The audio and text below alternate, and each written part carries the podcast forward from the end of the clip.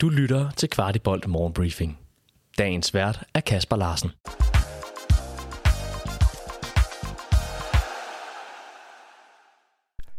Det er onsdag den 10. januar, og et stort velkommen til dagens morgenbriefing.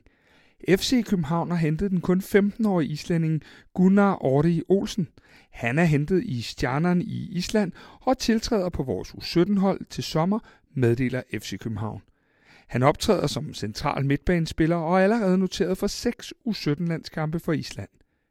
Ifølge Kvartibolds kilder er han lidt den samme type som Hákon Haraldsson, teknisk stærk, arbejder stenhårdt og arbejder lidt i de samme områder.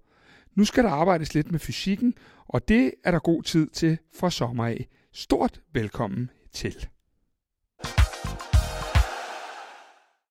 Peter Lassen er ude på bold.dk og fortæller, at han meget gerne vil tilknytte vores midtbanetalent Oscar Højlund.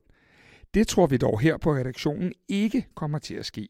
Oscar har lige nu 1 år tilbage af sin aftale og vil efter et eventuelt endt lejemål kunne forhandle frit med andre klubber, da han så kun har 6 måneder tilbage. Og dermed kan FC København så spille ham i armene på en ny klub med en eventuelt lejeaftale. Hvis Oscar skal udlejes, vil det med garanti først ske ved en eventuel forlængelse med FC København og næppe til Hvidovre. Vi går herhjemme og synes, det er en vanvittig flot præstation europæisk af FC København i denne sæson. Jeg har derfor ringet til vores datamand, Henrik Enghøv, og Henrik, kan du ikke prøve at sætte det hele lidt i perspektiv rent talmæssigt? Hej Kasper. Ja, jeg kan da forsøge. Der har i alt været 234 deltagende hold på tværs af de europæiske turneringer i år. Dette er helt fra kvalifikationernes start, altså både i Champions League, Europa League og Europa Conference League. FCK har optjent 16. flest koefficientpoint ud af de 234 deltagende hold, der har været. Dette er dog et øjebliksbillede her i vinterpausen, og det vil selvfølgelig ændre sig lidt over forårssæsonen og de knockout-kampe, der mangler at blive spillet. Men uanset udfaldet af de kampe, må det siges at være en rigtig flot præstation af FCK.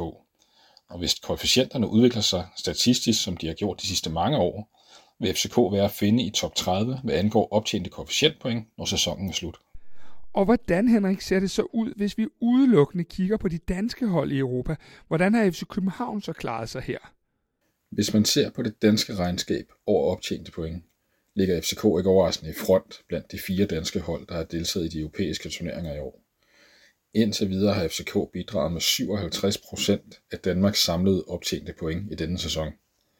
FCN er på en anden plads med 31%, hvorimod FCM har tjent 9%, og AGF kun har stået for 3% af Danmarks samlede point.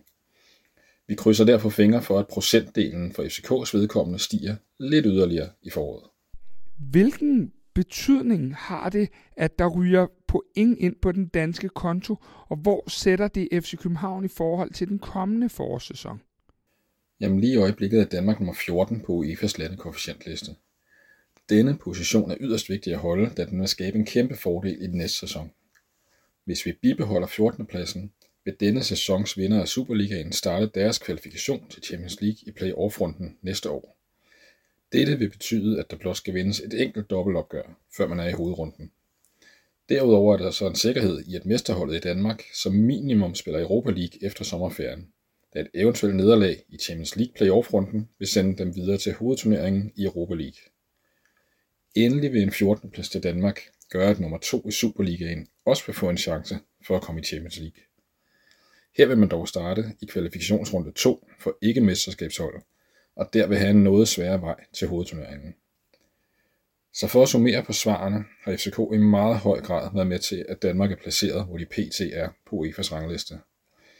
Derfor er det endnu en gang en rigtig vigtig forårssæson, vi ser ind i, hvor et nyt mesterskab til FCK uden tvivl vil kunne få klubben til at tage endnu et vigtigt skridt, både i forhold til klubbens udmeldte strategi, men også for sports de stadig at være en attraktiv aktør på og uden for banen. Tusind tak for hjælpen, Henrik. Det er altid spændende at få sat lidt tal bag vores andres synsninger. En nyhed for vores egen hylde. Vi har nu vores helt egen tv-kanal her på Kvartibold. Hvis man går ind på Pluto TV, kan man ganske enkelt se vores materiale døgnet rundt, 365 dage om året. Der ligger lige nu 30 programmer allerede, og vi producerer på livet løs videre, så I blot kan gå ind og følge vores indhold lige præcis, når det passer jer. Her ligger også allerede vores lange snak med vores legendemålmand Jesper Christiansen, der sætter ord på livet efter karrieren og det tomrum, han selv skulle udfylde, hvilket ikke altid har været lige let. Vi er tilbage i morgen med byens bedste overblik over FC-nyheder.